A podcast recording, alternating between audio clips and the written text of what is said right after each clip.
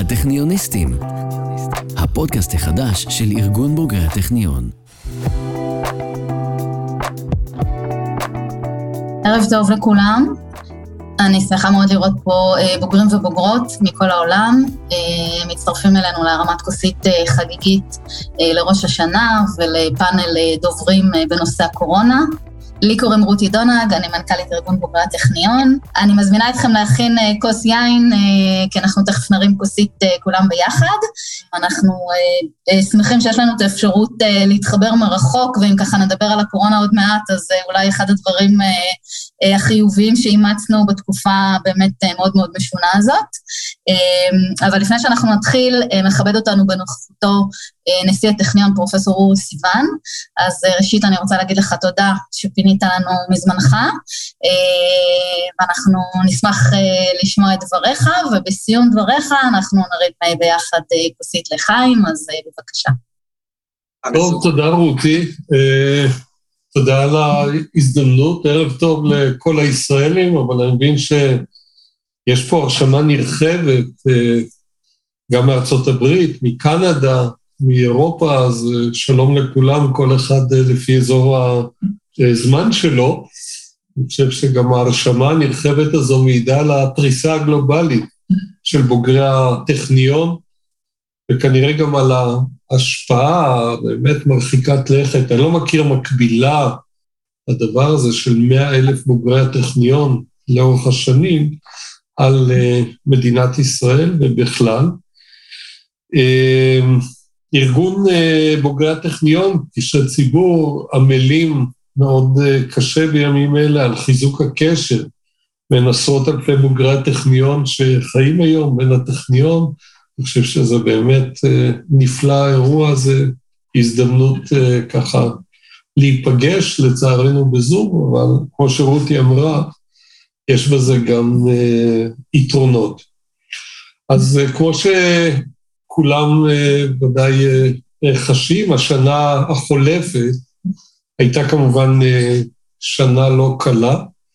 אה, הבנו במהלך השנה הזאת שהווירוס כאן, לפחות לעתיד הנראה לעין, אבל מצד שני אני חושב גם למדנו שבעזרת חיסונים, בעזרת אה, בדיקות, אפשר לקיים שגרת חיים פוריה גם בנוחות הווירוס.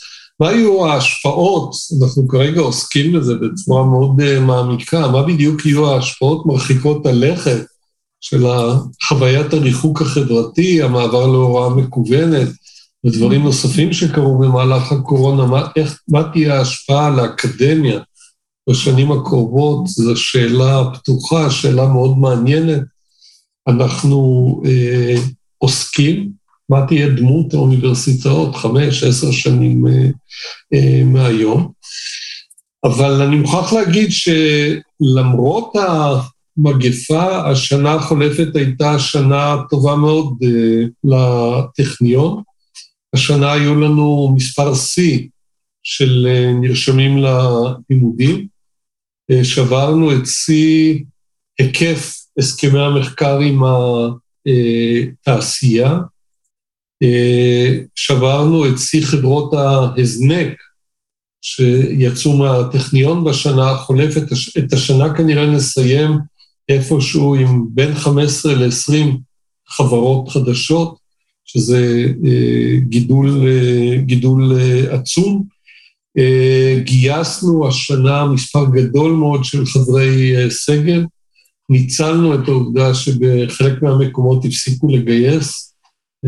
אנחנו פנינו לחסכונות שלנו, והשנה הזאת מסתיימת בגיוס של אנשי סגל מעולים ובמספרים מאוד גדולים, ואפילו בגיוס תרומות אנחנו חווים כעת איזושהי התאוששות. בשנה הזאת, לאחר עבודה מאוד מאומצת של קרוב לשנתיים, השקנו אה, תוכנית אסטרטגית לעשור הקרוב.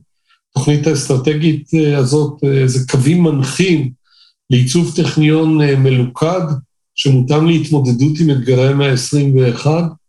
טכניון שהעמיק את ייחודו, העצים את יכולות המחקר ההנדסיות-מדעיות שלו, ועדכן את אופי החינוך וההכשרה.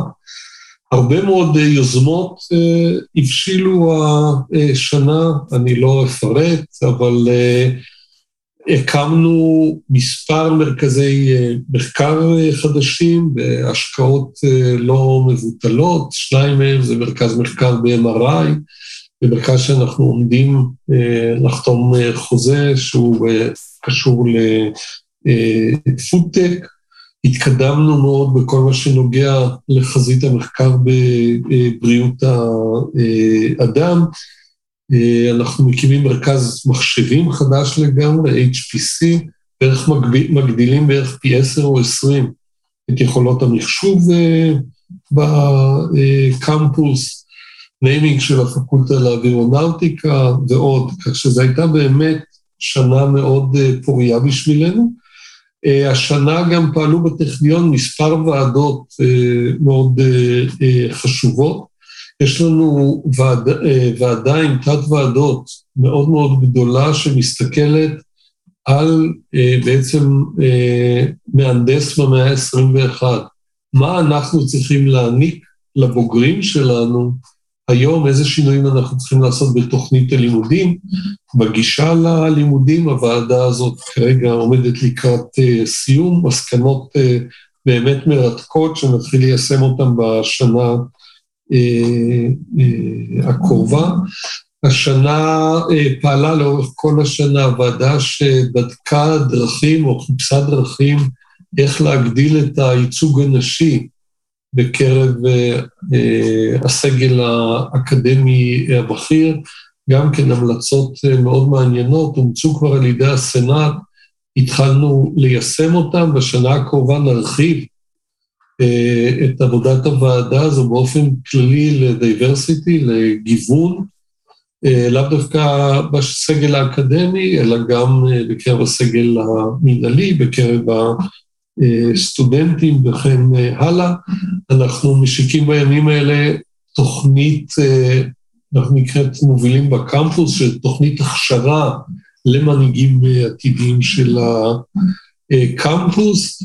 ואולי הדבר המעניין ביותר, אנחנו לפני כחודשיים התנענו תהליך חשיבה שבו הזמנו שש פקולטות, שיש ביניהן תחומי חפיפה גדולה בתחומי המחקר סביב מדעי החיים בעיקר, הזמנו שש פקולטות לתהליך חשיבה מאוד מאוד אינטנסיבי, 49 אנשים משתתפים בארבעה צוותים שיושבים ממש כמעט על בסיס יומי, והשאלה היא באמת, היא שאלת הסינרגיה. כלומר, איך אנחנו לוקחים את כל מה שיש לנו בקמפוס ועושים איתו יותר טוב ממה שאנחנו עושים היום.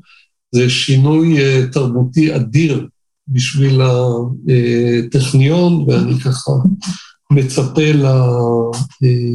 למסקנות. אז זהו ככה באמת בקליפת אגוז, שנה הבאה אנחנו עומדים להשיק עוד שתי יוזמות גדולות, אחת בקיימות ואחת סביב תעשייה חכמה. אז זהו, אני אעצור פה, אני רוצה באמת לאחל שנה טובה לכם, למשפחותיכם, ולאלה שמחזיקים כוס, אפשר מים, אפשר הכול, מיץ נביב, מה שאתם רוצים. אז זהו, באמת גם הזדמנות להגיד תודה לרותי, לצוות שלה, שבאמת, בקשרי ציבור אצלנו, שבאמת עשו עבודת ענק השנה, ועל אף כל הקורונה הצליחו לשמור על קשר עם הבוגרים. הקשר הזה כמובן מאוד מאוד חשוב לנו. אני מזמין את כולכם לחזק את הקשר, להדק את הקשר איתנו. נשמח לראות אתכם פה, נשמח לראות אתכם פעילים. אז באמת שתהיה שנה טובה לכולנו. שנה טובה. לחיים. לחיים. פרופסור סיוון, תודה רבה שהקדשת לנו אה, מזמנך המאוד מאוד עמוס. אני רוצה להציג את מה שאנחנו הולכים אה, לעשות הערב. אה, בעצם לפני כשנה אנחנו הצטרפנו לטרנד ופתחנו, הרמנו פודקאסט, הפקה של פודקאסט שנקרא טכניוניסטים. הרעיון היה לתת במה, לשמוע את הסיפורים שלכם, בוגרים ובוגרות, מכל העולם, מכל הפקולטות, מכל תחומי הידע, ובאמת זה התגלגל להמון המון כיוונים מעניינים. הספקנו להקליט שתי עונות, 16 פרקים, 15 בוגרים ובוגרות, אה, פרשת צינור הדם המרתקת אחת, למי שלא שמע אה, ושמע, אני מזמינה אה, להאזין, כמובן נמצא באתר שלנו ובכל יישומוני הסטרימינג וההסכתים. ועכשיו אנחנו חוגגים שנה, ואנחנו ממש רגע לפני שנה חדשה ולפני עונה חדשה, וחשבנו שזו הזדמנות להביא ככה שלושה מהדוברים היותר בולטים שלנו, שגם הפרקים שלהם היו אה, מצוינים אה, ומואזנים, ולשמוע מה הם למדו בתקופת הקורונה. אני חייבת לציין שכשתכננו את זה חשבנו שאנחנו אחרי הקורונה, אבל מסתבר שאנחנו לא יודעים הכל, אולי זה מה שלמדנו. אז אני תכף אציג את הדוברים, אבל אני גם רוצה לספר לכם מה אני למדתי בקורונה ומה אני למדתי מהטכניוניסטים. אה, אז קודם כל, טיפים אה, שאספנו אה, משתי העונות הקודמות, זה שכדי להצליח בטכניון צריך לבוא עם נעליים נוחות. דבר שני, צריך להביא כסף קטן למכונות. צריך להתחיל לאהוב חומוס, צריך לחבב חתולים, וצריך למצוא מקום בקמפוס לתפוס תנומה בין השיעורים.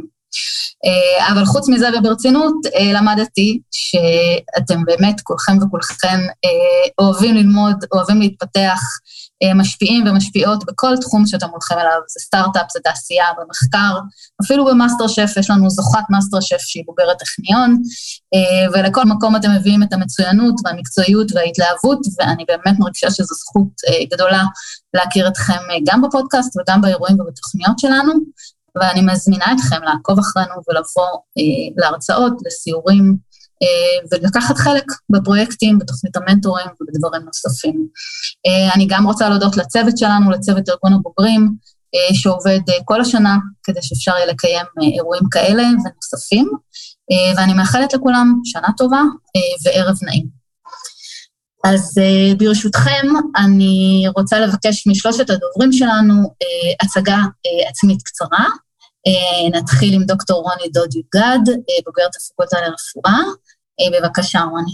ערב טוב לכולם ושנה טובה, שמי דוקטור רוני דוד יוגד, אני בוגרת הפקולטה לרפואה בטכניון, כיום אני סגנית מנהל מחלקת אור במרכז רפואי העמק, אני ראש החוג לדרמטולוגיה בפקולטה לרפואה בטכניון, ואני חברת סגל בפקולטה לרפואה באוניברסיטת טורונטו. תודה רוני. גבי, גבי זודיק. היי, ערב טוב, אה, באמת שנה טובה ותודה רותי על הארגון. אה, אז אני עובד ב-IBM, במעבדת המחקר, אני מוביל לאורך השנים כל מיני תחומים טכנולוגיים, באחרונה אני מתעסק ב-Cloud ובלוקצ'יין ו-Internet of Things. Uh, זהו, אני נשוי לאיריס, גם בוגרת הטכניון, ויש לנו שלושה ילדים. תודה, גבי, ונמצא איתנו דוקטור יאב לרמן. שלום, נעים, מאוד לכולם. אני uh, בוגר הטכניון, הפקולטה למדעי המחשב, ואני דוקטור לגיאוגרפיה, וביום-יום שלי אני, uh, יש לנו אני שותף במשרד אה, תכנון שנותן ייעוץ לגופי תכנון ממשלתיים ועירוניים, סוגיות של תחבורה, בינוי והתפתחות האסטרטגית של אה, מדינת ישראל, אה, שאנחנו מקווים שתהיה לטובה שנים קדימה. רציתי לבקש מכל אחד מכם באמת משהו אחד שבו הקורונה השפיעה עליכם, זה יכול להיות בחיים האישיים, זה יכול להיות בחיים המקצועיים, אה, אם תוכלו לשתף אותנו, אנחנו נשמח. אז אה, רוני. אה, תודה רבה, רותי. אז אני חושבת שהדבר העיקרי, בעצם עם פרוץ מגפת הקורונה, שאלתי את עצמי, מה, מה אני יכולה לתרום למיגור המגפה או להתמודדות איתה, כרופאה, כחוקרת. הייתי מאוד, בעצם קיבלתי השראה מה, מה, ממה שבעצם פרופסור יובל נוח הררי כתב בתחילת המגפה, והוא אמר שבעצם the best protection against the virus is not isolation, it is information. כלומר, הוא דיבר על החשיבות של שיתוף מידע בעולם, הוא בעצם דיבר שהווירוס באפריקה לא יכול לדבר עם הווירוס באיטליה, אבל בני אדם, רופאים, חוקרים, יכולים לדבר אחד עם השני. וזה מה שהוביל אותי להקמה של פלטפורמה בינלאומית, uh, International Dermatologists Fighting Coronavirus Together, רופאי עור מכל העולם, שבעצם משתפים פעולה, משתפים מידע באופן ישיר. Uh, התחלנו בעצם uh, פשוט בוואטסאפ, הכי הכי, uh, קל, והפכנו מהר מאוד להיות גוף מאוד גדול של 700 רופאים מ-20 מדינות, ואנחנו היום בעצם עובדים ביחד גם באינסטגרם, בטלגרם, ובאמת הצלחנו לייצר שיתופי פעולה וללמוד אחד מהשני. בזמן אמת קולגות מסין, קולגות מאיטליה, בעצם חלקו איתנו את הדברים, אה, ואני שמחה גם לשתף שנרקמו אה, קשרים אקדמיים פוריים ופרסמנו חמישה מאמרים על הביטויים בעור של הקורונה והיינו מהראשונים בעולם בעצם אה, לחלוק את האינפורמציה הזאת וזה מה שאני למדתי, אחד הדברים, איזה כוח והחשיבות של שיתוף פעולה בינלאומי. תודה רוני. גבי, תוכל לשתף אותנו במשהו שאצלך ככה השתנה בתקופת הקורונה? אז היו לא מעט שינויים באמת, אה, אז קצת כמו רוני, גם אנחנו ב-IBM ישבנו לחשוב מה מבחינה טכנולוגית יכול לעזור להילחם בקורונה, ולא רק בקורונה, ובאמת אני בהמשך אספר יותר אולי בפרטים על כל מיני טכנולוגיות שפיתחנו, גם לשיתוף מידע, אבל גם כדי לנסות להחזיר את החיים לשגרה עד כמה שאפשר, עם כל מיני טכנולוגיות שיכולות לאמת את הסטטוס הרפואי שלנו. אני חושב שבפן האישי, בהייטק וב-IBM, באמת העובדה שעברנו לעבוד מהבית, זה היה שינוי גדול. אה, בטח בתור מי שמנהל אנשים, לא להיות מסוגל לאכול איתם צהריים, לא לפגוש אותם בפרוזדור ובקפה, וזה מקום של innovation, מקום של מחקר, אה, אז זה בהחלט אה, עשה איזשהו שינוי מאוד מאוד מהותי. אה, ואנחנו כל הזמן מחפשים דרכים באמת איך לשמר את הקשר עם העובדים ולמצוא תחליפים לאותם שיחות פרוזדור, שיחות קפה, ואיך בכלל לשמר את הזהות שלהם אה, לחברה, למרות שהם עובדים בבית. אה, אז זה בצד, בפן האישי, מהאתגרים שאנחנו מתמודדים איתם. יואב. אני חושב שקודם כל זה הוכיח עד כמה, הקורונה הוכיחה עד כמה האדם הוא יצור ביולוגי. ופיזי בסוף היום, הרבה יותר מווירטואלי, למרות שכולנו עברנו לזום. אה, וברמה המקצועית האישית, אה, במקצוע שלי אני מרגיש שהמקצוע עצמו אה, כולו נפגע, כי ה... מעבר לזה שכולם מתעסקים כאילו בעירוניות טקטית, ועד כמה הכל השתנה במכה ועשינו ניסוי ענק של עבודה מהבית, בפועל ברגע שהכל נפתח רואים את החזרה הרבה יותר קיצונית לעולם האמיתי, וגם בתחום האישי שלי, שרווי בדיונים אמוציונליים, אז uh, כל האמוציות האלה לא מסוגלות להשתחרר, ו- ואנחנו חווים בהחלט בעיניי ירידה בתוצרים ובאיכויות, uh, uh, ובכל דברים לא מתקדמים כמו שהם היו אמורים להתקדם, בעולם שבו יכלנו להיפגש ולתכנן. רציתי לשאול אותך, רוני, את רופאת עור, וככה בפרק דיברנו קצת על ביטויים עוריים uh, של הקורונה, רציתי שתשתפי אותנו. בנושא הזה. כן, זו בהחלט אה, נקודה מאוד חשובה ומעניינת. אה, עם פרוץ המגפה לא ידענו, זאת אומרת, לא ידענו מה נגלה, אבל לי היה ברור ברמה האישית שבגלל שמחלות זיהומיות יש להן באופן מאוד שכיח ביטויים בעור, חיכינו לראות מה נראה. ובאמת היום כ-20% מהחולים בקורונה יש להם ביטויים עוריים. הביטויים ההוריים הם מאוד מגוונים, ואני לא רוצה להתחיל ללמד דרמטולוגיה וגם לא להפחיד את הקהל, אבל אני רוצה להגיד שני דברים חשובים. אחד, זה שלמעשה החשיבות של הבנה של הביטוי בעור, הוא שלמעשה הוא יכול לסייע לנו באבחון מוקדם של המחלה. כי הרבה מהביטויים ההוריים יהיו הסימן הראשון. ואנחנו ראינו גם בדיווחי מקרים מהעולם, שהרבה פעמים חולים הגיעו עם התפרחות המוזרות הללו, והרופאים לא ידעו, חשבו שזה תגובה אלרגית או משהו, שלחו אותם הביתה. אילו הם היו יודעים, גם אפשר היה למנוע את ההמשך הפצה של הווירוס על ידי אותם חולים וגם לאפשר להם בעצם טיפול נכון. אז אחד הדברים זה לזכור שזה יכול להיות ביטוי ראשון של המחלה, ויותר מכך, לעתים זה הביטוי היחד, היחידי, הבלעדי של הקורונה. כלומר, אותם חולים שהם בסך הכל מרגישים טוב, אנחנו מכירים אותם, אנשים שהם אסימפטומטיים, יש להם איזה תפרחת, זה יהיה הסימן בעצם היחיד לכך שהם בעצם מהווים מפיצי על, כלומר הם, הם מדביקים את האוכלוסייה סביבם, ולכן החשיבות היא מאוד גדולה. ה-take home message בגדול, אם יש תפרחת בזמן מגפת הקורונה, אה, קודם כל לא להיבהל, רוב, רוב הסיבות הן כמובן לא קורונה, אבל אם יש תפרחת לא ברורה וללא סיבה, מאוד ברורה, אז כדאי לפנות לייעוץ רפואי. מעולה, תודה רבה. גבי, באמת רציתי שקצת תרחיב, הזכרת טכנולוגיות שפותחו בתקופת הקורונה אצלכם ב-IBM, אם תוכל טיפה לתת לנו קצת מידע, מה נעשה, איזה שימושים היו יכולים להיות, האם הם באמת נכנסו ליישום, נשמח לשמוע על זה מעט. כן, כן, בהחלט כן. אז, אז פיתחנו כל מיני טכנולוגיות, מהטכנולוגיות למשל לאפשר לזהות האם מישהו היה בקרבה של מישהו. היה לנו טכנולוגיות כאלה, בדרך כלל השתמשנו בהן כדי למנוע מאנשים נניח באזורים מסוכנים, להגיע לאזור מסוכן או להיכנס לאזור אסור. והסבנו את הטכנולוגיה לכך שנוכל בעצם כן לעקוב מצד אחד אחרי אנשים, לראות מי היה באינטראקציה באותו החדר למשך כמה זמן, כדי באמת שנוכל לתת את האינפורמציה הזאת, אם חס וחלילה במידה מישהו היה כן זוהה כחיובי. יחד עם זאת, כמובן לשמור על הפרטיות של האנשים, כי אף אחד לא מעוניין שנעקוב אחריו ושהמידע הזה יופץ או יהיה חשוף, כולל לא למעביד שלו. יש המון חוקים בכל מיני מדינות.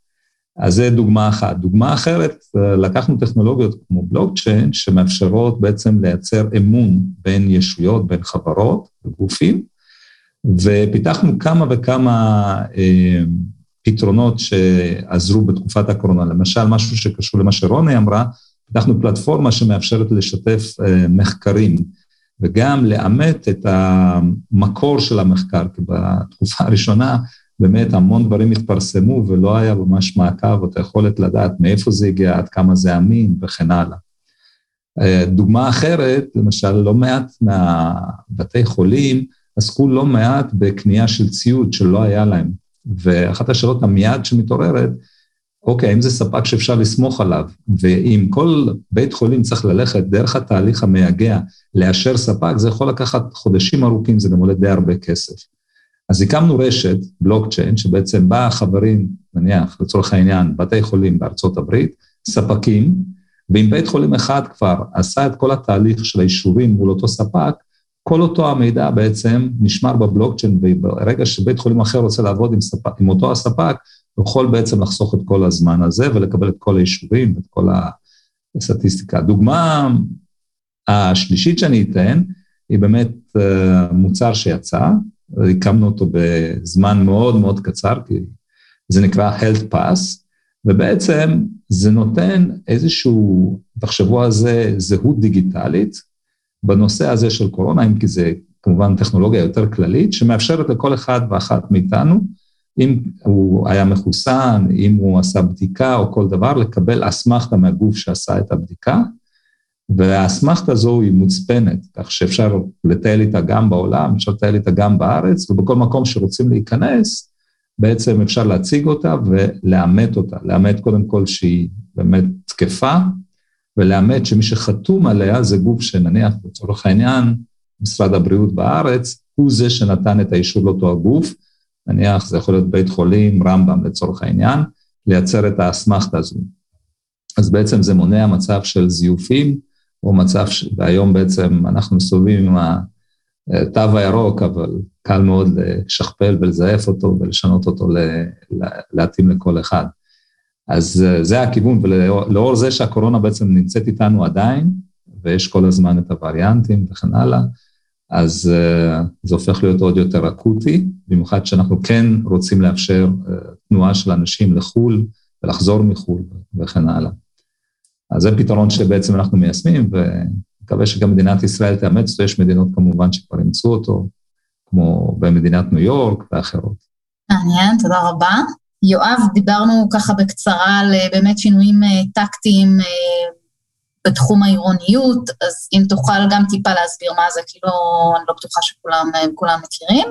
אמ, וגם אה, אם לדעתך זה שינה במשהו את התפיסה, או שבאמת אנחנו הולכים אחורה במובן הזה. נגיד אה, בקצרה, עירוניות טקטית זה שינויים שלא לא מצריכים חתימה של עשרות מהנדסים ושבע ועדות בשביל להתבצע, מסוגלים להתבצע מהר באמצעות אלמנטים של פלסטיק וצבע, נקרא לזה. וערים שהגיבו מהר יחסית, כמו פריז או מילאנו, שינו מהר מאוד את זכויות הדרך לטובת, נקרא לזה, אמצעים יותר רכים כמו אופניים או, קורקינטים. בארץ ראינו את זה פחות, באירופה זה, בארצות הברית זה הרבה יותר נפוץ, כי אמרו, רגע, כולם עובדים מהבית, אף אחד לא צריך קצת תנועה של היוממות, וגם התחבורה הציבורית ירדה לאפס בתקופות מסוימות, אז צריך לאפשר לאנשים ניידות אה, פרטית, אה, שהיא לא ברכב, כי הם לא בהכרח צריכים את הרכב, ויש חשיבות גדולה ליד הבית. אז, אז זה, זה היה ניסוי מעניין, נקרא לזה, שחלקו כמובן שינה הרגלים, ויש לו אה, אה, אימפקט לטווח ארוך, אבל אה, בסך הכל, אם אני חושב על זה, אז המהפכה לא תשודר בזום, ודווקא כמה שהכל השתנה, הכל נשאר אותו דבר. אה, ביידן ובנט לא נפגשו בזום, האולימפיאדה לא הייתה בזום, הם לא התחרו בזום, הספורטאים. כלומר, אה, עם כל הכבוד לעולם הווירטואלי, אה, אז לדעתי זה לא, הדברים לא הולכים להשתנות בצורה מהותית.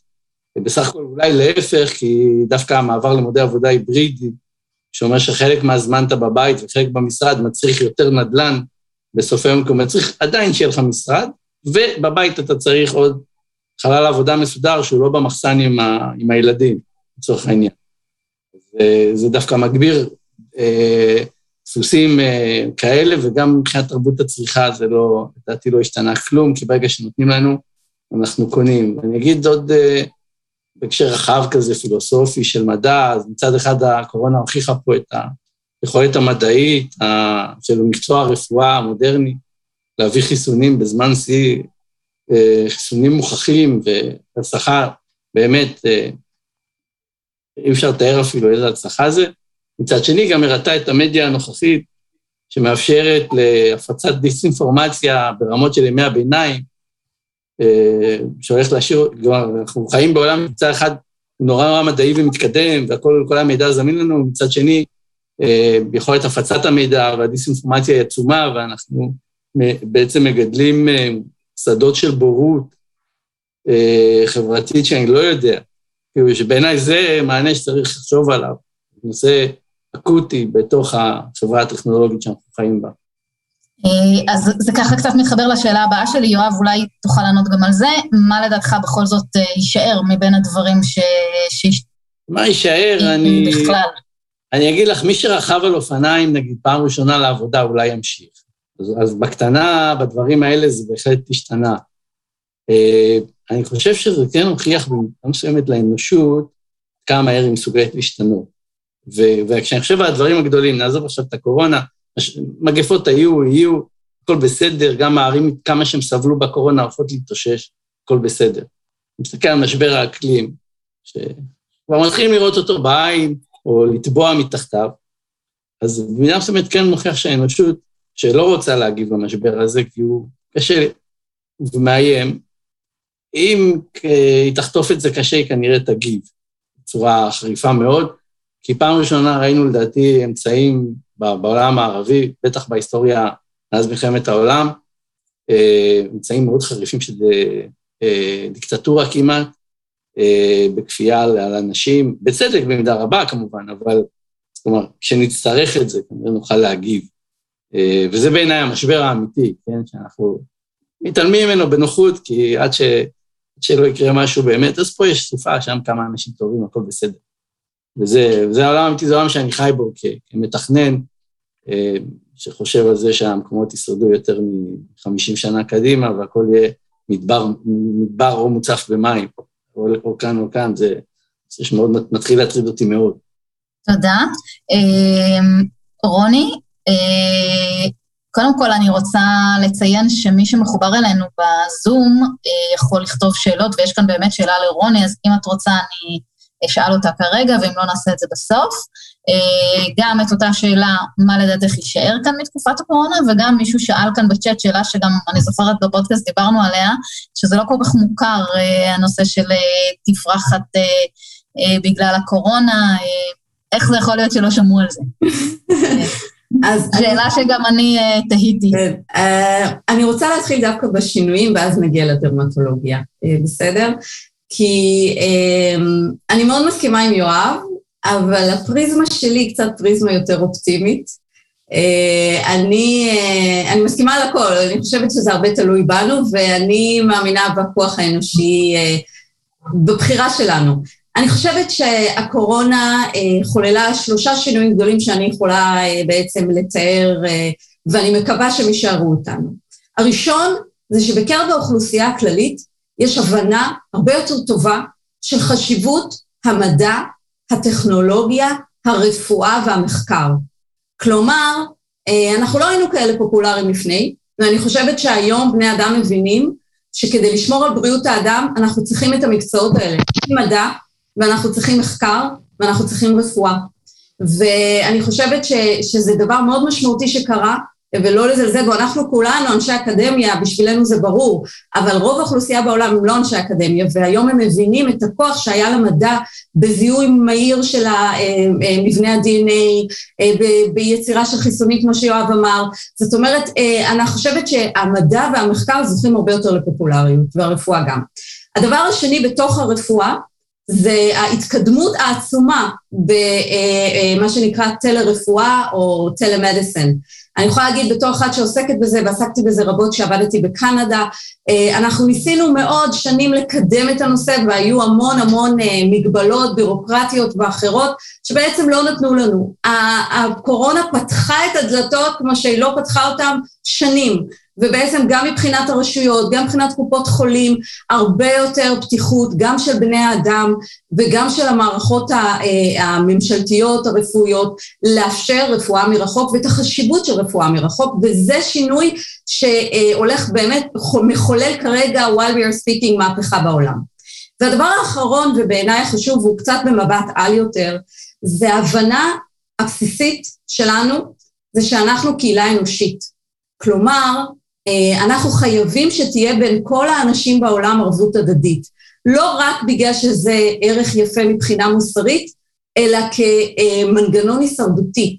כי אנחנו מבינים שברגע שאם יש, וזה נכון בתוך מדינות ובין מדינות, זאת אומרת, אם בתוך מדינה מסוימת יש אוכלוסייה חלשה שלא מקבלת טיפול ולא מקבלת חיסונים, אין מצב שהיא לא תשפיע על אוכלוסייה חזקה. אי אפשר לבודד את הדברים, כי אנחנו שייכים לקהילה האנושית. וכנ"ל בין מדינות. אם תהיה מדינה בעולם שלשם החיסונים לא יגיעו לא, והיא לא תקבל את שירותי הרפואה הטובים, היום בעידן המודרני לא באמת ניתן לעצור את ה, אה, אה, בעצם העבר של בני אדם בין אה, אזורים שונים בעולם, ולכן זה ישפיע על כולנו.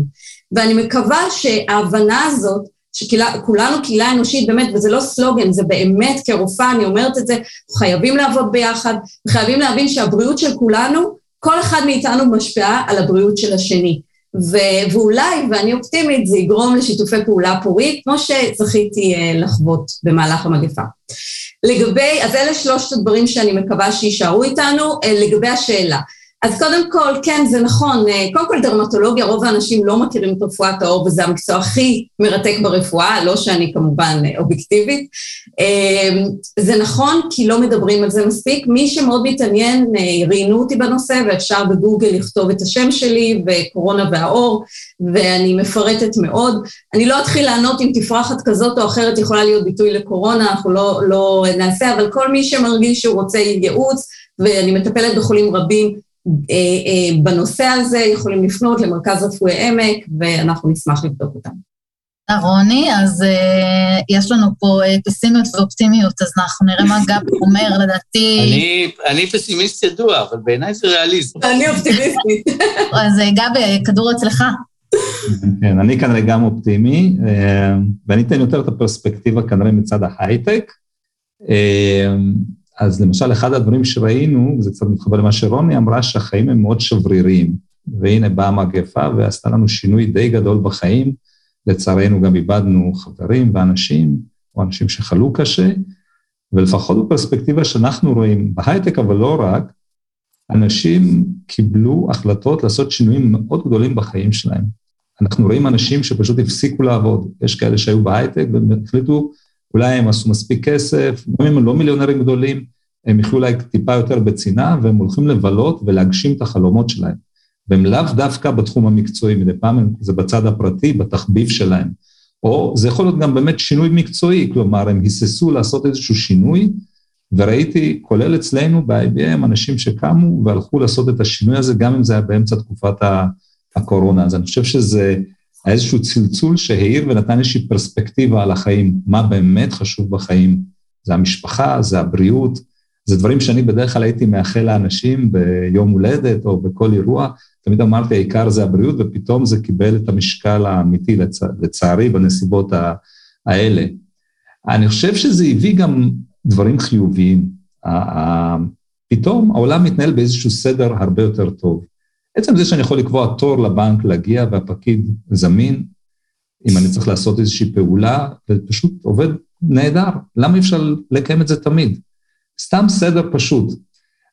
הסדר הזה בא לידי ביטוי באמת בהרבה מאוד דברים, כן? אה, פתאום אנחנו גם הרבה יותר יעילים כשאנחנו עובדים מהבית, לא נוסעים לכל פגישה.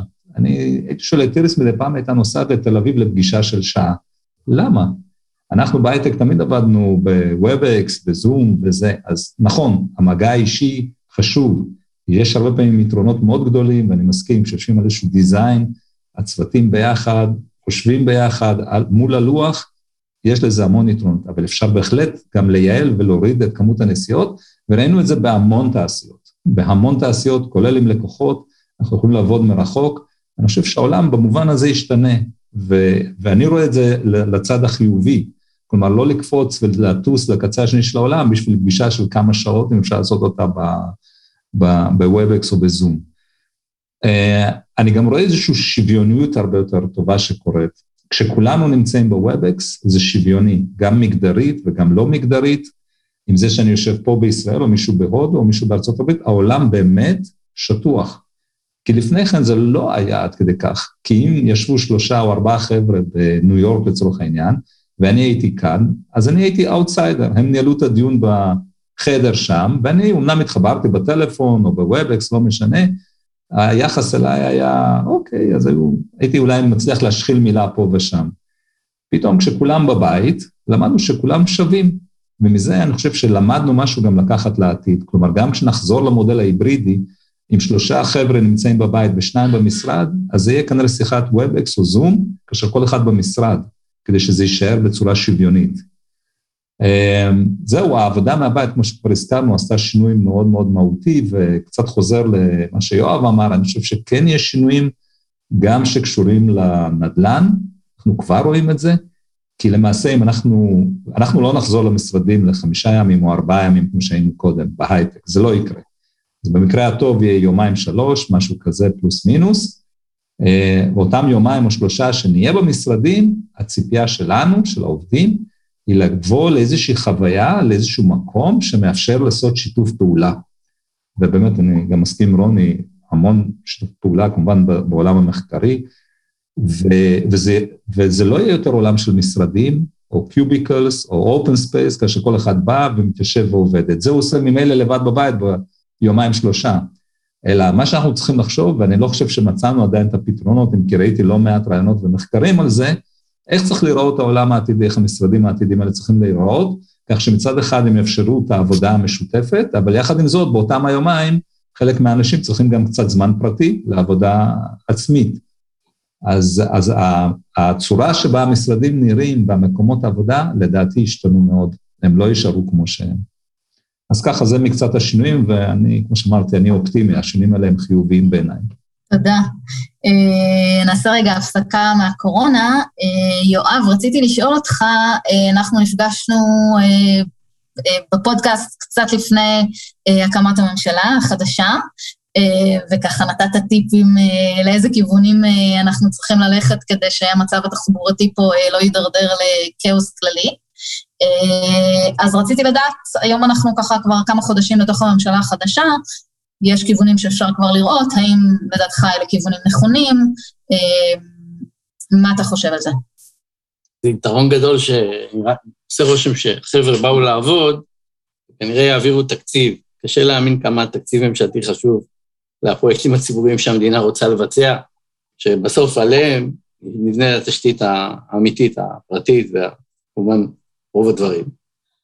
אה, אבל אני, לתחושתי, אה, בגלל אה, שמשברים של אוכלוסייה ומשברים של מדינות הם תהליכים ארוכי טווח, אין את התחושת חירום שצריכה ללוות את הממשלה בתחום התכנון העירוני. יש גם כתבות שאומרות שאנשים צעירים לא יוכלו להשיג דירות. זה פן אחד שמתבטא במדורי הנדל"ן, בסדר, לצעירים לא יהיו דירות. הם כולם התייחסו אצל הסבתא. אבל הפן האמיתי הוא, הוא קריסה מוחלטת של אה, רמת השירותים בישראל. והנגישות. ואנחנו לא רחוקים משם. כלומר, אנחנו, אנחנו מכוונים לאמסטרדם, אנחנו בכיוון ללאגוס, ו, ו, ו, והחירום, בגלל הגידול האוכלוסייה המהיר בישראל, בגלל הסוגיות שמשבר האקלים פה הולך להכות בנו אה, בחריפות, הסוגיות האלה לדעתי לא, עדיין לא, לא נתפסות כמספיק אה, בולטות, עם כל הכבוד אה, לחברים החדשים והנמרצים אה, אה, שנכנסו, הרושם שלי כמי שחשוף למעגלים, אנחנו עדיין, אה, עדיין לא שם, אה, וגם העיתונות עוד לא, עוד לא שם, לא רק הפוליטיקאים הגדולים. שמה היו הדברים העיקריים שהזכרת בשיחה הקודמת לא, שלנו? אנחנו, אנחנו צריכים להכניס עוד שני מיליון איש במטרופולין תל אביב, עוד באופן כללי צריך לחשוב על עוד חמישה מיליון איש במדינה, לא בטווח זמן מאוד רחוק, בין 2030 ל-40. זה אמור להיכנס, ו... והאנשים האלה, לא רק שהם צריכים להצטרף אלינו, אנחנו גם חיים יותר שנים, וגם צריכים לחשוב על האיכות אוכלוסייה, חיים של אנשים, בג... הרבה יותר אנשים שיהיו בגיל מבוגר ממה שיש היום, כל הדברים האלה, ועוד, ועוד אנחנו צריכים להשתפר יחסית לעצמנו היום. כלומר, שיהיה לנו יותר נגישות, יותר הזדמנויות, יותר יכולת לייצר, אה, ליהנות מהחיים פשוט, וגם כמובן, לייצר כסף, גם בסדר. אה, הדברים האלה תלויים במין תשתיות כאלה מפגרות של אה, כבישים ורכבות ואמצעים אחרים ונגישות לשימושי קרקע, כל העולם הפיזי הנורא נורא מלוכלך הזה, וזה לא, לא מתקדם, הייתי אומר, שוב, זה, יותר עניין של תחושת חירום, כי אם אתה יודע שאתה צועד לתוך תהום, אז אתה יכול לנסות לעשות משהו, אבל אני רואה את הקצב של ההתנהלות, למשל בדיונים על המטרו של תל אביב, עוד פעם, כן צריך, לא צריך, כן צריך, לא צריך. אה, זה עושה רושם ש... ש... שזה לא מתקדם מספיק מהר בשביל הטירוף של המשבר ש... שאנחנו צועדים אליו. אז זו הזדמנות uh, להפנות uh, באמת לפרק שלך, ששם יש טיפים uh, uh, ספציפיים לשרת התחבורה ובכלל uh, למקבלי ההחלטות במדינה, וגם לציבור שרוצה לשמוע. אה, גבי, הפרק שלך באמת היה אחד הפרקים אה, המואזנים, והמסקנה שלי הייתה זה שאנשים רצו לדעת מה זה בלוקצ'יין, אז אה, אולי תוכל לסבר את אוזנינו בנושא. אז כן, אז באמת בלוקצ'יין זה איזושהי טכנולוגיה, היא באה לידי ביטוי בזה שהרבה שמעו על ביטקוין כמובן, ואז הבינו שזה מבוסס בלוקצ'יין, ואפילו הילדים שלי שואלים, אומרים, מה זה קריפטו? הם חושבים על קריפטו, אז הם מדברים כמובן על הביטקוין או על קריפטו קרנסי, ובאמת הרבה הכירו את הטכנולוגיה בקונטקסט הזה, ולא תמיד בצורה חיובית, כי היה איזשהו הייפ מאוד גדול על הכסף הווירטואלי הזה, שפתאום אפשר לעשות כסף מלא כלום, אבל המציאות היא כמובן קצת יותר מורכבת, וזה לא ממש קורה. אה, אבל כן ראינו שהטכנולוגיה שאיתה בנו את הביטקוין, אה, או טכנולוגיות דומות, היא applicable לעולמות העסקיים, ואנחנו מסתכלים על רשתות לא בהכרח אה, פתוחות, אלא רשתות עסקיות, שבהן אנחנו יודעים מי השותפים, למשל בין בנקים, חברות ביטוח או גופים אחרים, שיש להם מסחר ביניהם, ויש להם איזשהו תהליך עסקי, או הם רוצים להקים תהליך עסקי חדש, בעצם בלוקצ'יין מאפשר ליצור איזשהו אמון בין החברות האלה על ידי הטכנולוגיה.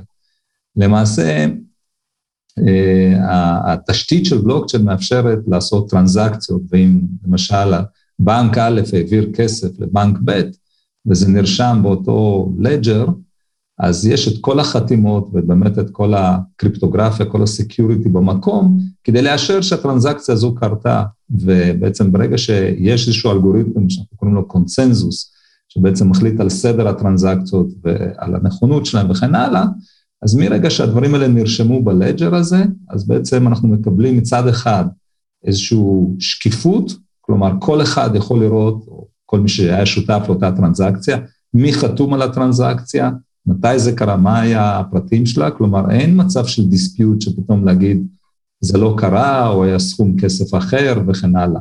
אז מה שקורה בעצם, אנחנו יכולים ליצור המון אוטומציה ולהוציא הרבה פעמים מהמעגל את, ה, את מישהו אנושי שצריך אולי לאשר, או באופן ידני ללכת ולבדוק את, ה, את הדברים האלה. אז אה, זה מאפשר גם לפתח המון מערכות מסחר, למשל בעולם של ה-supply chain, של אספקה, למשל, המון מזון הולך לאיבוד, כי, כי התהליכים לא מספיק יעילים.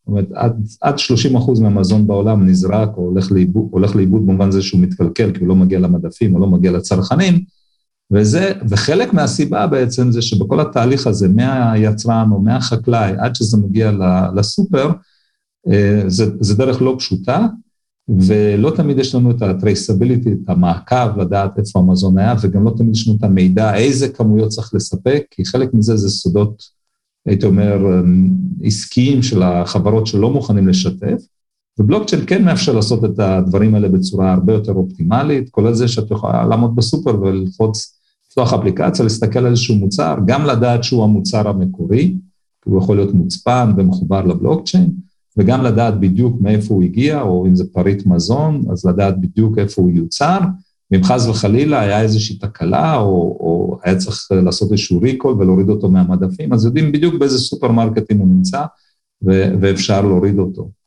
זה, זה יבוא לידי ביטוי בהמון מקומות בחיים, למשל, אנחנו הולכים לעולם באמת של כסף דיגיטלי. אנחנו כבר היום מאוד דיגיטליים, אנחנו מעבירים המון כסף דרך ביט, אנחנו משלמים עם כרטיסי אשראי, ובעצם זה יעבור שלב נוסף אחד הלאה, כאשר גם המטבעות בעולם, לאט לאט כל המטבעות יהפכו להיות דיגיטליים, ואז גם, שוב, כל התהליכים האלה העסקיים בינינו ובין הבנקים, בינינו ובין ה... איפה שאנחנו צורכים את הכסף, החנויות וכן הלאה, יהיה הרבה יותר יעיל, יותר מדויק, וגם אפשר כמובן למנוע הלבנת הון או כל מיני דברים אסורים, כן, גנבה של כספים ודברים מהסגנון הזה. אה, וכמו שאמרתי, בעולם של הזהות הדיגיטלית, זה יאפשר לנו לבנות איזושהי זהות שאחת היתרונות הגדולים שלה תהיה שמירת הפרטיות שלנו. כלומר, יש לא מעט מידע לגבינו, ובמקום שכל פעם נצטרך לחשוף כמויות גדולות מאוד של מידע כדי להוכיח, לא יודע, איפה למדנו, או מה המצב הפיננסי שלנו כדי לקבל הלוואה, נוכל לחשוף רק את הפריט מידע באמת החיוני, וגם באמת רק לאותו ארגון שצריך. זה השליטה תהיה בידינו. אז אנחנו נראה את זה נכנס בהמון המון תשתיות בחיים שלנו. תודה, גבי, ויש פה שאלות, אנחנו ננסה לענות לשאלות אה, לקראת סיום. אה, רוני, את שיתפת אותנו באיזושהי יוזמה חדשה ומסקרנת אה, כשדיברנו בפרק, אה, משהו שנקרא 8400, אה, נשמח אה, לשמוע על זה ומה את עושה שם. כן, תודה רותי. אז באמת אה, יש לי את הזכות להיות חלק מהפרויקט שנקרא 8400. אני קצת אספר, כי כמו שאמרת, רוב האנשים לא מכירים. 8400 היא פלטפורמה ששמה לה למטרה להפוך את ישראל לבירת העולם בתחום של הטמעת טכנולוגיה ברפואה, HealthTech, במקביל ל-8200 שהפכה את ישראל לבירת הסייבר. הפלטפורמה היא מאוד ייחודית בצורה שהיא בעצם עובדת. אה, בעצם אנחנו בחרו אה, מובילי דעה בתחומים של רפואה, מחקר, ממשל וטכנולוגיה, ובעצם שמו אותנו ביחד לתהליך אה, של יצירת שיתופי פעולה אה, אה, במרקם לימודי. כמו שפרופסור אורי סיוון דיבר על הסינרגיה הזאת, שעכשיו קורית בטכניון, שלוקחים אנשים מעולמות תוכן שונים ומנסים בעצם לייצר שיתופי פעולה, וזה מה שאנחנו עושים ב-8400. יש לי זכות באמת גדולה להיות שם, יש שם אנשים מופלאים, לא רק ברמה של הידע שלהם ובאותם מובילי דעה, גם ברמה הערכית. אה, בחרו באמת אנשים אה, שבאים עם אה, עולם ערכים מאוד, מאוד טוב ומאוד נכון, בעיניי לפחות, והלימודים מסתיימים בקורס בבית ספר לעסקים בהרווארד, שאני מקווה שניסע אליו בנובמבר. רותי, ברשותך אני רוצה לענות על שלוש שאלות שהיו בצ'אט.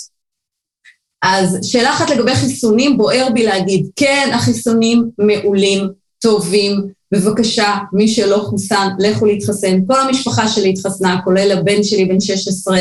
אה, אימא שלי כבר קיבלה את החיסון השלישי, גם בעלי, ואני פשוט יצאתי מבידוד אתמול, אבל אני אה, אה, מתכוונת לקבל, ובבקשה מכם, החיסונים הם מעולים. אני גם רוצה להגיד עוד משהו, החיסון הוא חיסון של mRNA, זאת אומרת, זה חיסון שהוא גם חולים מדוכאי חיסון, יש מין נטייה, בחיסון חי, אנחנו יודעים שאנחנו אומרים חולה מדוכא חיסון שבגלל מחלה או בגלל תרופות, אסור לו לקבל חיסון חי.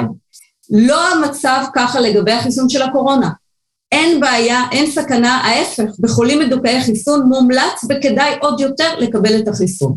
ובעצם היום כמעט אין קונטרה-אינדיקציות, או מה שנקרא סיבות לא לקחת את החיסון, ומאוד מאוד חשוב. זה אחד. שתיים, לגבי אה, האם הפלטפורמה נגישה אה, לאוכלוסייה הכללית? לא, אני מצטערת, זו פלטפורמה סגורה לרופאים, כיוון שאנחנו בעצם, ההתייעצויות שם הן התייעצויות אה, של אה, בין קולגות, אנחנו משתפים תמונות של חולים, זה התייעצויות שהן יותר ברמה של אנשים בעולם.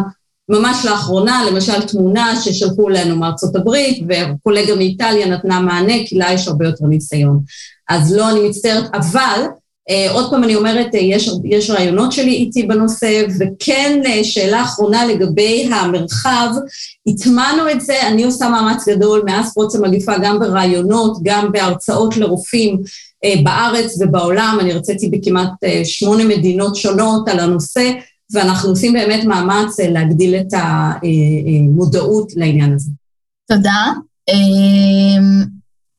אז כמו בפודקאסט, מי שמאזין ומאזינה, יש לנו ככה לקראת סוף אה, פינות אה, טכניוניות אה, שאנחנו מאוד מאוד אוהבים.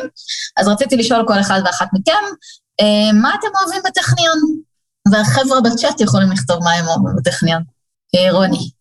אני חושבת שכרופאה, ההיותי בתוך מוסד טכנולוגי הוא, הוא מאוד נותן יתרון יחסי לעומת רופאים שלא לומדים במוסדות טכנולוגיים. אני בתשוקה מאוד גדולה על הטמעת טכנולוגיה ברפואה, ואני חושבת שזה שאני נמצאת במקום כזה, יש לי הרבה הזדמנויות. אמ, אמרתי לך גם בפודקאסט, זה, זה היה שם משפחה מאוד טוב שפתח לי דלתות גם בעולם, ואני מאוד גאה. אה, אני זכיתי במנטורים מופלאים, מרצים, אה, מפרופסור פרץ לביא, שהיה גם מרצה שלי וגם הדיקן של הפקולטה לרפואה כשלמדתי, ובהמשך כמובן נשיא הטכניון. אני חושבת שבעיקר קיבלתי חשיפה לאנשים שהם אה, מנהיגים, ולמדו אותי ונתנו לי השראה. תודה. גבי, אותה שאלה. אז כן, די דומה כנראה לרוני. הרגשתי שזה מקום לשיתוף פעולה ולא תחרותי, שזה בעיניי מאוד מאוד חשוב, כלומר, גם כשלמדתי וגם בהמשך, כשעשיתי את התואר שני וכן הלאה.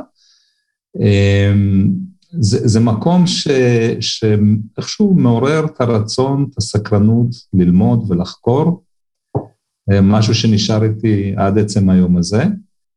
אמ, אני חושב שזה הדברים, ובאמת יש אנשים מופלאים ויש מרצים אה, מאוד מיוחדים, אני דווקא אציין דווקא מעולם הפיזיקה, את מריו ליביו למשל, שלימד אותי, או פרופסור צילאג במתמטיקה, שבאמת איכשהו פתחו את העולמות האלה אה, בצורה מאוד מאוד מסקרנת ומעניינת. אז, אה, וזה דברים שבאמת נשארו עד עצם היום הזה, אני חושב. מעולה, תודה רבה. יואב? שאני, אה, קודם כל, אני אוהב את הטכניון, אני אוהב את הקמפוס גם של הטכניון, למרות שהוא השתנה קצת. אני חושב שטכניון, מה שהוא בעיקר נתן זה איזושהי מידה של גם שיתופי פעולה, אבל גם קשיחות. בגלל שהוא קשה יחסית. אני שמח שיצא לעשות את התואר הראשון, ולמרות שהלכתי אחר כך לעולמות רכים יותר, אה, אה, נקרא לזה ככה, והיום בעצם אני בתוך סוג של מדעי החברה, אה, אז זה נתן, אה, נותן איזה, איזה נעץ כמותי בחיים, אה, שהוא משמש גם במקומות אחרים, נגיד ככה. ולדעתי הוא מתבטא היום יותר ויותר גם במקצועות שהם רחוקים מהסיווג הטכניוניסטי, נקרא לזה. אה, וגם אני חייב להגיד שאני מאוד אוהב את הקמפוס. יצא לי כמה פעמים להיות, ואני באמת, באמת אוהב, ואני מגיע, אני, אני מטייל, נכנס uh, כל מיני כיתות עלומות בפישבח שמזמן החליפו ייעוד. אז אה, כן, זו הזדמנות לספר שאנחנו מכינים לכם אה, סיורים אה, מאוד מאוד מיוחדים לשנה הקרובה, אז כדאי באמת לעקוב אחרי הפרסומים שלנו ולבוא לבקר. יש לנו עוד פינה שאנחנו מאוד אוהבים, והנה, אנשים כותבים לנו, זה מקסים. רציתי לבקש מכל אחד מכם לציין שם של בוגר או בוגרת שהם מעוררים השראה עבורכם. אני מזמינה גם את מי שבצ'אט לכתוב לנו, ואנחנו נענה תכף על שאלות, אז גם אפשר לכתוב אה, שאלות. אז אה, גבי, נתחיל איתך. האמת שזה די קשה לציין שם אחד ויחיד. היו ב-IBM לא מעט שכאלה שיצא לי גם לעבוד איתם, והם כולם בוגרי טכניון. אז אני ככה לא, לא אציין שם אחד, אלא באמת כמעט כל אחד ואחת שפגשתי, הם נתנו השראה בצורה זו או אחרת, אני חושב שבאמת מכל אחד יש, יש מה ללמוד. כל בן אדם ש, שאתה פוגש, הוא בוגר טכניון, הוא בן אדם רציני, כמו שאני חושב שיואב אמר קודם, זה לא קל אולי לסיים את הטכניון, אה, אבל אה, יוצאים אנשים מאוד מאוד איכותיים. אז יש לנו כאן אה, בצ'אט המלצות על קירה רדינסקי כמובן, מוכרת, איתן נווה, אבישי מנדלבאום, הטכניון, תודה. יואב? נגיד אה, שגם יצאו הרבה חבר'ה מהקבוצה, ובגלל שאני למדתי בשנות ה-90 מדעי המחשב, אז uh, נוצר מרחק של הרבה אזורי זמן מרובם. Uh, ואני אציין פה בכל זאת חבר שלי ספציפי, ליאור רון, בשביל יחסית מוכר גם יצא, הוא באופן, באופן אבסורדי, שנינו למדנו ביחד מדעי המחשב, אבל הוא מתעסק גם בתכנון, והוא איכשהו אפשר, אני קצת ארדה את זה, הוא מתעסק בלוגיסטיקה של מטענים. אה, הוא, הוא בעצם מנהל את החטיבת, אה, חטיבת Uber Freight, שזה איזשהו אה, פיתוח שוק, שגם הולך להתקדם גם לכיוון משאיות אוטונומיות, שזה כנראה איזשהו רציונל עסקי אמיתי, רכבים אוטונומיים בעתיד, וגם מבחינת ייעול של לוגיסטיקה, שזה משהו ש, שרק החריף הצורך בו. ומה שבעיניי מייצג ליאור, היו ויש עוד, זה שאתה גם צריך כישרון, אתה גם צריך לעבוד קשה, ואז אם יש לך גם מזל, במקריות, הדברים יכולים להתגלגל. אבל זה קודם כל אה, עבודה קשה, אה, הייתי אומר, רלנטלס, כאילו, כל הזמן. ואחרי זה כל שאר הדברים. וגם ליאור התארח בפודקאסט שלנו אה, בעונה השלישית, אז כדאי להירשם לקבל עדכונים כדי שלא תפספסו אותו, זה באמת אה, אחד הבוגרים אה, אה, המעניינים. אני מזמינה את הציבור אה, לכתוב כאן שאלות בצ'אט, אנחנו תכף אה, נפנה לשלב השאלות, אה, אבל רוני, אה, גם אה, ממך ביקשנו אה, אה, שם של בוגר אה, מעורר השראה. כן, אה, הבוגר שאני בחרתי אה, הוא אביחי קרמר. אה, אביחי קרמר, אה, יש לי הזכות להיות חברה שלו, אה, חברת ילדות. אביחי קרמר הוא בוגר של הפקולטה למחשבים בטכניון. הוא מהווה השראה גדולה עבורי ועבור אנשים רבים. אביחי חולה במחלה שנקראת ALS, והיא בעצם גרמה לו להיות משותק בכל הגוף, למעט תנועת אישונים שדרך התנועה הזאת הוא מתקשר. אביחי אולי הוא בעצם חלש מבחינה פיזית, משותק, אבל הוא הבן אדם עם הכי הרבה עוצמה פנימית שאני מכירה, והוא... ביקשתי מאביחי לכתוב כמה מילים על ההתמודדות ועל הכוח המדהים ש, שהוא מביא איתו, ואני, יש לי את הזכות, ואני מודה לך רותי שאת מאפשרת לי להקריא בשמו את המילים. אני מאוד מתרגשת, ואני אוהבת את אביחי, והוא בשבילי באמת הדמות לכוח אדיר ולהשראה, ואני ברשותכם אקריא את דבריו. אז אני מקריאה בשם אביחי קרמר. תמיד הייתי מצטיין וצנוע, בבית ספר, בקורס קצינים, בתואר ראשון במחשבים בטכניון, בעבודה כמנהל פרויקטים בהייטק, ואפילו התקבלתי לתואר שני במנהל עסקים בהרווארד. ואז, בגיל 29, כשהייתי מוכן לכבוש את העולם, פתאום הרגשתי חולשה ביד שהלכה והתפשטה בהדרגה לכל הגוף. ההבחנה הייתה ALS, ניוון שרירים, מחלה ללא טיפול יעיל שהורגת תוך ארבע שנים בממוצע, ובדרך כלל קולעת את האדם בגוף משותק לחלוטין, ללא יכולת דיבור, ובסוף גם ללא יכולת לנשום.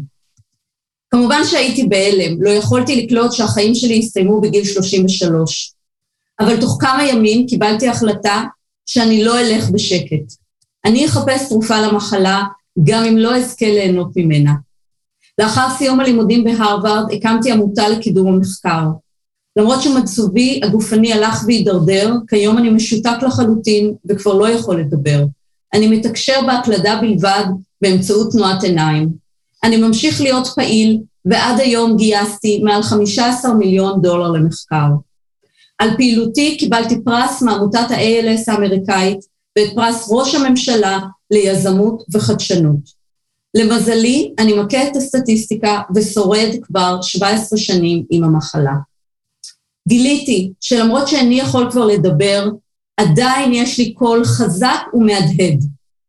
שלמרות שגופי כלוא ללא תנועה וכיסא, אני יכול לעוף בעזרת המחשבה. שבעזרת טכנולוגיה אין דבר העומד בפני הרצון. גיליתי את ניצחון הרוח על החומר, את יופי הרגעים הקטנים של החיים, את העונג בכל נשימה. לסיום, כמה מילים על אהבה. לפני כמה שנים פגשתי אישה נדירה, אם חד-הורית עם הלב הכי גדול שקיים. מהרגע הראשון היא לא הביטה על גופי המנוון, אלא לתוך נפשי. נתתי לה את ליבי, והיא העניקה לי את ליבה בתמורה.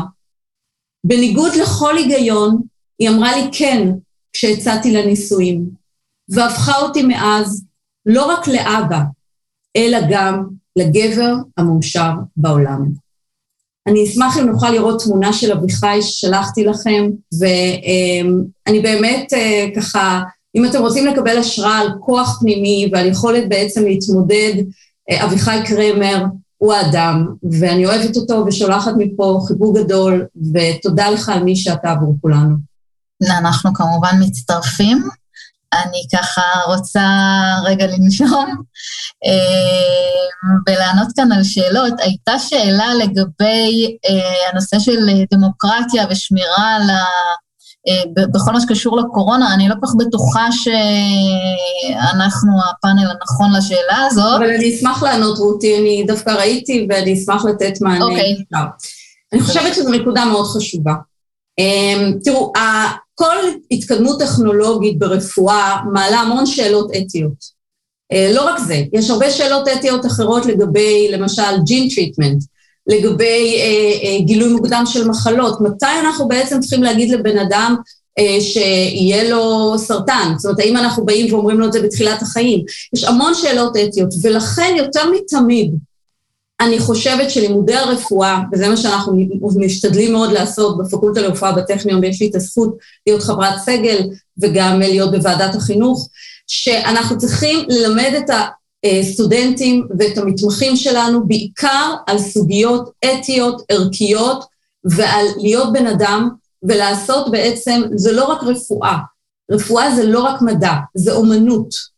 ואני חושבת שככל שמתקדמים, והקדמה מביאה את הפתרונות מדהימים לבני האדם, אבל ללא לימודים באתיקה, ללא הטמעה של ערכים ואתיקה בתוך הרפואה, אני מסכימה לגמרי שהסכנה היא מאוד גדולה, ולכן בסופו של דבר, אני אגיד עוד מילה, אני לא דואגת שמחשב בעצם יחליף את האדם. אני חושבת שתמיד תמיד בסוף זה יהיה אדם מול אדם, שמטפל בו, שנותן לו יחס. אני חושבת שהטכנולוגיה היא לרשותנו, אבל אנחנו צריכים להיות מאוד חכמים איך להשתמש בה, ובסופו של דבר לשמור באמת, כמו שהיה כתוב, גם על החופש, אה, אה, חופש הבחירה של בן אדם מצד אחד והחופש לרפואה, מצד שני על הפרטיות ועל הזכות לפרטיות. תודה. אה, גבי, יש לך מה להוסיף בנושא הזה, או יואב? אני, אני מסכים, באמת עם, עם רוני. אתיקה היא דבר מורכב, היא משפיעה, היא באה לידי ביטוי בהמון מובנים, ובטח היא באה בעולם הטכנולוגי. אה, נניח בשנים האחרונות אנחנו מאוד מתלהבים מטכנולוגיות של בינה מלאכותית. אנחנו משתמשים בזה לא מעט. יש בזה גם אבל סכנות כשמשתמשים בזה בצורה לא נכונה ו- ולא שמים לב לאתיקה. אה, למשל, יש המון סיפורים על זה, כן? איזושהי חברה אימנה איזשהו מודל כדי לסנן קורות חיים, ו- הם הסתכלו על, ה, על האנשים שהיה להם כמודל לחיקוי, כאילו, למועמדים טובים. הם רק לא שמו לב שבצורה הזו הם לא יצרו diversity, כי הם, נניח, כולם היו לבנים, לצורך העניין, בחברה, והתוכנה מיד פסלה אנשים שחורים. אז, אז האתיקה באה לידי ביטוי באמת בהרבה מובנים. למשל עכשיו, בתקופת הקורונה, כשדיברתי על כל הטכנולוגיות האלה שרצינו להוציא מהר מאוד החוצה, אה, נניח הדוגמה הזאת של לראות מי קרוב למי, או הפתרון שדיברתי עליו ל, ל, ל, לאפשר ה-health אה, pass, אז אנחנו מסתכלים על כל הסטנדרטים וכל הזמן בודקים מבחינה אתית, שאנחנו לא פוגעים בפרטיות, אה, שהמידע, שאנחנו לוקחים את המידע המינימלי הנדרש, לא המקסימלי האפשרי, ו, ו, ולא שומרים שום דבר שלא צריך לשמור, ועושים את זה בצורה הכי אתית ש, שרק אפשר. אז אני חושב שבגופים אחראיים כלפי החברה, הארגונים האלה צריכים שיהיה להם ועדה אתית כזו, שגם אם הם ממהרים להוציא משהו החוצה, כל הדברים צריכים לעבור את ה-reviews האלה, כי אחרת, מהר מאוד התוכנות האלה יהיו uh, פחות עוזרות, בוא נגיד ככה, והרבה יותר מוסטות, או לא בהכרח ייתנו לנו את מה שאנחנו רוצים. כן, תודה. אני ארחיב בקצרה, שלדעתי אנחנו ברם, יש לנו כל מיני יכולות טכנולוגיות, ואני מאמין שבכל יכולת טכנולוגית שאנחנו מבצעים צריך עין אנושית כדי לנטר אותה, אבל אנחנו תמיד ננצל אותם לרעה כשנצטרך. אם זה הזיהוי פנים שמקובל היום בסין, זה מובן מאליו שבכל המדינות הדמוקרטיות לכאורה הוא גם יקרה, כי יהיה איזושהי סיבה רציונלית לכאורה לעשות זיהוי פנים וניקוד חברתי. זה יקרה, אין דרך להימנע מזה. זה, ואם נדבר על העולם הקטן שבו אני מתעסק כתכנון עירוני, אז ברגע שיש לנו יכולת אה, לתת שירותים לפי מיקום דרך הטלפון, אה, ולפרוס אה, כלים ניידים במרחב, למשל קורקינטים או אופנועים, אז יהיה בהם שימוש מקסימלי ללא התחשבות בחוקי התחבורה התיאורטיים. כי, כי פשוט הטכנולוגיה מאפשרת, ואנחנו לא מסוגלים לבלום, אני לא חושב שהאנושות מסוגלת לבלום טכנולוגיה כרגע, בשום, בשום דרך, וזה תמיד, תמיד נגמר גרוע. גם מדינת ישראל, ברמה הלאומית, אחד הענפי הייצוא העיקרי שלה זה סייבר התקפי, שכמובן נמצא לרעה בחלק מהמקומות, ואנחנו יודעים את זה. אה, אז אה, זה ממש, אה, אני לא, לא רואה איך אנחנו כבני אדם מונים את, ה, את הדברים האלה, גם אם אנחנו יודעים שהם נגדנו בסוף היום. אני חושב שיואב, אתה תראה שיש סטנדרטים שתופסים תאוצה יותר ויותר, כמו GDPR באירופה ואחרים, שגופים רציניים, וגם ממשלות וכן הלאה, כן מאמצים אותם. אז אה, נכון, תמיד עשויה להיות איזושהי חברה קיקיונית קטנה, שתעשה מה שהיא תרצה עם הדאטה, ואפילו אולי תסחור בו חס וחלילה או מה, מה לא. אבל אני מאמין שאנחנו כ, כ, כאוכלוסייה בסוף לא, לא נשתמש במקומות האלה, בתוכנות האלה. רוצי, אני גם רוצה להגיד, אמ, אני חושבת, כלומר, יואב, אני מסכימה איתך שזאת, אה, סצנריו אפשרי, אה, אני חושבת שזה תלוי בנו. זה תלוי בנו כחברה, זה תלוי בנו בהנהגה שלנו, במנהיגים שאנחנו בוחרים, במי אנחנו בוחרים להיות, אה, ובכוח שאנחנו בעצם מביאים לנושא הזה. אה, אני אופטימית, אני חושבת שגם היום ברפואה יש דברים שאפשר לעשות ואנחנו לא עושים אותם כי הם לא אתיים. אה, אני רואה את זה ביום-יום שלי. אז אני, הסוגיות האתיות כל הזמן עומדות מולנו בעולם ברפואה, ובכל הזמן אנחנו משתדלים, אין מאה אחוז, אבל אתה משתדל. אני חושבת שעולם הערכים שלנו יותר מתמיד הוא חשוב, הוא המצפן, הוא הדרך שבעצם דרכה, ואני מאמינה שזה החינוך העיקרי שלנו צריך להיות, כי הטכנולוגיה תתקדם, אין דרך לעצור את זה, הרכבת כבר יצאה מהתחנה. מה שאנחנו צריכים לעשות בהנהגה שלנו זה לדאוג לחינוך של, של הדור הצעיר ולדעת שהוא ישתמש בטכנולוגיה ובידע בצורה טובה, ואני אופטימית, אני מאמינה דווקא שאפשר uh, לקחת את זה לכיוון, uh, לכיוון נכון, ואני מאמינה באדם. אני, תרשי לי להרחיב, אני, אני מאמין במה שאת אומרת מאוד. אני חושב גם שאצל הרופאים שבועת אה, אה, היפוקרטס, כן, אה, זה משהו מאוד מאוד רציני, ואצלכם, אה, במקצוע שלכם, הדבר הראשון שאתם אומרים זה לא להרוג את הפציינט. אני לא סבור שזה מתקיים במקצועות אחרים. במקצוע שאני עובד בו, זה לחלוטין לא קיים. בתכנון ערים אין בעיה לייצר עיר חולה ולהרוג ערים קיימות. אה, אף אחד לא משלם על זה מחיר, ואף אחד לא נשבע לא לעשות את הדברים האלה. אז, ואולי גם אין לנו אפילו את הידע. אולי זמן לשינוי. אולי צריך לעשות... אה, יכול להיות שצריך להתחיל, שכל המקצועות צריכים להתחיל יכול להיות שכל המקצועות צריכים להציג משוואת היפוקרטיס, כולל מדעי המחשב, כולל הנדסת חשמל. דרך אגב, אני, אני, אני לא צוחקת, אני באמת חושבת שאנחנו כולנו, בגלל שאנחנו גם עובדים ביחד, היום בעצם, אני עובדת עם אנשי הייטק, זאת אומרת, אין באמת היום, הרפ... הטכנולוגיה כל כך מוטמעת בתוך הרפואה שהכל כבר הפך להיות מקשה אחת. אז אני בעד, אני חושבת שזו יוזמה טובה, לעשות uh, קוד אתי uh, בעולם הטכנולוגיה. אז אה, בואו נראה אם תצליחו לענות לנו על השאלה שנראה לי שהיא תסגור את הפאנל. אה, באמת אה, סוגיית משבר האקלים שככה הוזכרה קודם, בשנים הקרובות המדע צריך להפנות משאבים למשבר האקלים, כמו גם עיצוב האוכלוסייה בישראל, עד כמה אתם מאמינים בתהליך ומה יש לכל אחד מכם להציע בתחומים האלה. אני אגיד שברמה הגלובלית, מה שבלתי אפשרי כמובן. לכאורה האו"ם או הגופים הגדולים צריכים להתמודד עם הסוגיה הזאת, בעיקר דרך המדינות הגדולות, כמו סין וארצות הברית. ברמה הלוקאלית של מדינת ישראל, מן הסתם צריך לדאוג שיהיה אפשר לחיות פה עוד 50 שנה, ובשביל זה צריך למדל ולעשות תרחישים, ולראות איך, אנחנו לא הופכים למדבר מזעזע שאי אפשר לחיות בו כמובן. ומדבר לא ברמה של הנגב, אלא משהו שאנחנו לא מכירים. וזה בעיניי ברמה המקומית. ברמה של עיצוב האוכלוסייה, נקרא לזה, זו שאלה פוליטית מאוד כבדה במדינת ישראל, שהיא בריבוי טבעי הגבוה ביותר בעולם המערבי ואולי בכלל, כמו שהוקמה מעפר השואה, וסוחבים פה מועקות של שנים, לא סתם שאנחנו מתרבים ככה. אני לא בטוח כמה. כמה זו סוגיה מאוד מאוד דחופה, למרות שלכאורה יש מודלים שמראים התמוטטות אקולוגית. בתכנון נכון, נגיד ככה, בצד האופטימי, בתכנון עירוני נכון, בתכנון תחבורתי נכון, אין בעיה להכפיל פה את האוכלוסייה וגם לא לרבע. אין לנו בעיית קרקע. ברמה הזאת צריך, צריך לחשוב על שרשראות מזון, יבוא, דברים כאלה, זה הכל פתיר. בתכנון לא נכון, גם בעוד ארבעה מיליון איש אנחנו נקרוס. זה, זה לא משנה כבר, כאילו, לא צריך לייצב, אנחנו... בתכנון לא נכון כבר קרסנו לצורך העניין. ולדעתי זה, זה משחק ש, שבו אנחנו נאלץ לשחק בתקופה מאוד קרובה. ושוב, אני אחזור למה שאמרתי בהתחלה, אנחנו לא, ברמה הפוליטית, אני לא חושב שהמערכת הפוליטית מבינה את זה. רוני? אמ, אני חייבת להגיד שלצערי אני לא מספיק מבינה בנושא. אמ, זה לא עולם התוכן שלי, אבל אמ, אני חושבת שבסופו של דבר אנחנו חוזרים לאותה, לאותו תמה, לאותה נושא של האחריות שלנו כבני אדם, אה, על המקום שאנחנו חיים בו. ו... וצריך לעשות כל מאמץ כדי בעצם אה, לא לפגוע בבית גידול שלנו. גבי, איזה שהם תובנות בנושא? אני חושב שיש כמה דברים, וגם יואב וגם רוני התייחסו לזה. אה, בואו נתחיל מזה שיש לנו המון טכנולוגיה כדי להתמודד עם, ה, עם כל המשברים האלה, אם זה הזיהום שאנחנו יוצרים, האקולוגי וכן הלאה וכן הלאה. במיוחד, גם בלוקצ'יין אגב משחק איזשהו תפקיד שם, לא רק, כן?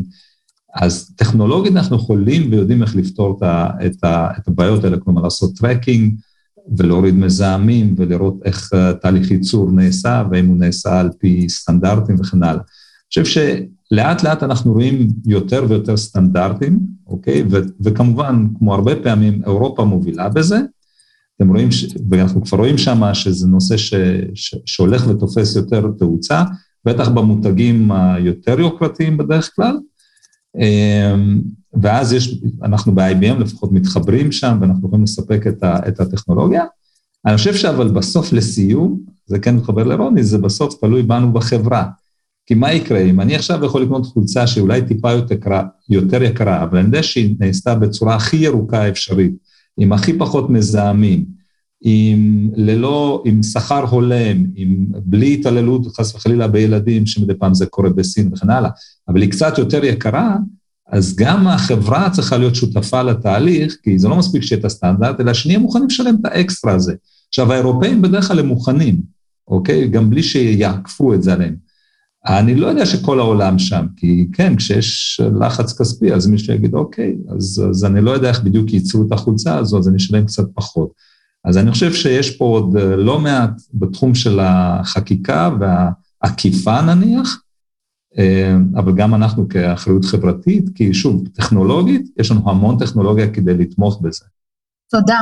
אנחנו ממש תכף נסיים, אז אם ככה כל אחד מכם איזשהו מסר, מסר לסיום לשנה החדשה, לכל מי שהתחבר אלינו, וגם אני שוב אומר תודה גם לכם וגם לקהילת הבוגרים הנהדרת, שבאמת ראיתי כאן אנשים מכל העולם וזה מאוד מאוד מרגש.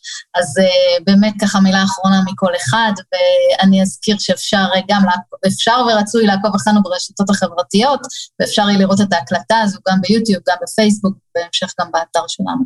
אז רוני, אני אנדב אותך. בסדר. קודם כל, רותי, אני רוצה להודות לך ולאריאלה וכל מי שבעצם אמר על הערב הזה. באמת, את עושה עבודה מדהימה, והמנהיגות שלך היא, היא, היא כוח אדיר, ואני חושבת שזה מאוד חשוב. יותר מכל, זה מבטא את אחד הדברים הכי חשובים שלמדתי, השיתוף פעולה. אני מאוד מאמינה בכוח ובעוצמה שיש בקשרים הבין, בין אנשים וביכולת שלהם לפעול ביחד. והיום בעצם אני חושבת שהדבר העיקרי שהבנתי זה שהעולם קודם כל הוא מגרש המשחקים שלנו, ואנחנו צריכים להיות שמה.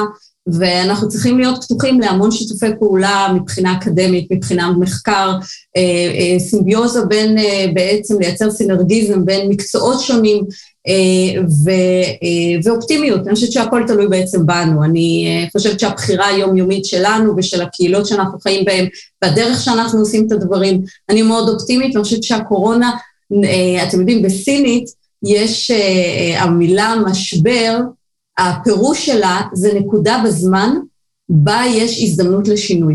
זה המשמעות של המילה אה, משבר בסינית. נקודה בזמן שבה יש הזדמנות לשינוי. אז אני חושבת שהקורונה הזאת הזדמנות לשינוי לטובה, ואני מאחלת לכולם שנה טובה. תודה, רוני. יואב? אני, אה, אני מאחל אה, באמת לכולם הרבה פחות זום, אני חושב. הרבה יותר מפגשים פיזיים, הרבה יותר התקהלויות. הרבה יותר באמת מגע עם אנשים, הרבה פחות ריחוק חברתי. אה, אני חזרתי עכשיו, גם אני בבידוד, חזרתי מחופשה בחו"ל, ראשונה אחרי שנתיים, וזה היה אה, שבוע בלי זום, שגם עשיתי בו הרבה פעולות פיזיות, שאני חייב להגיד ש...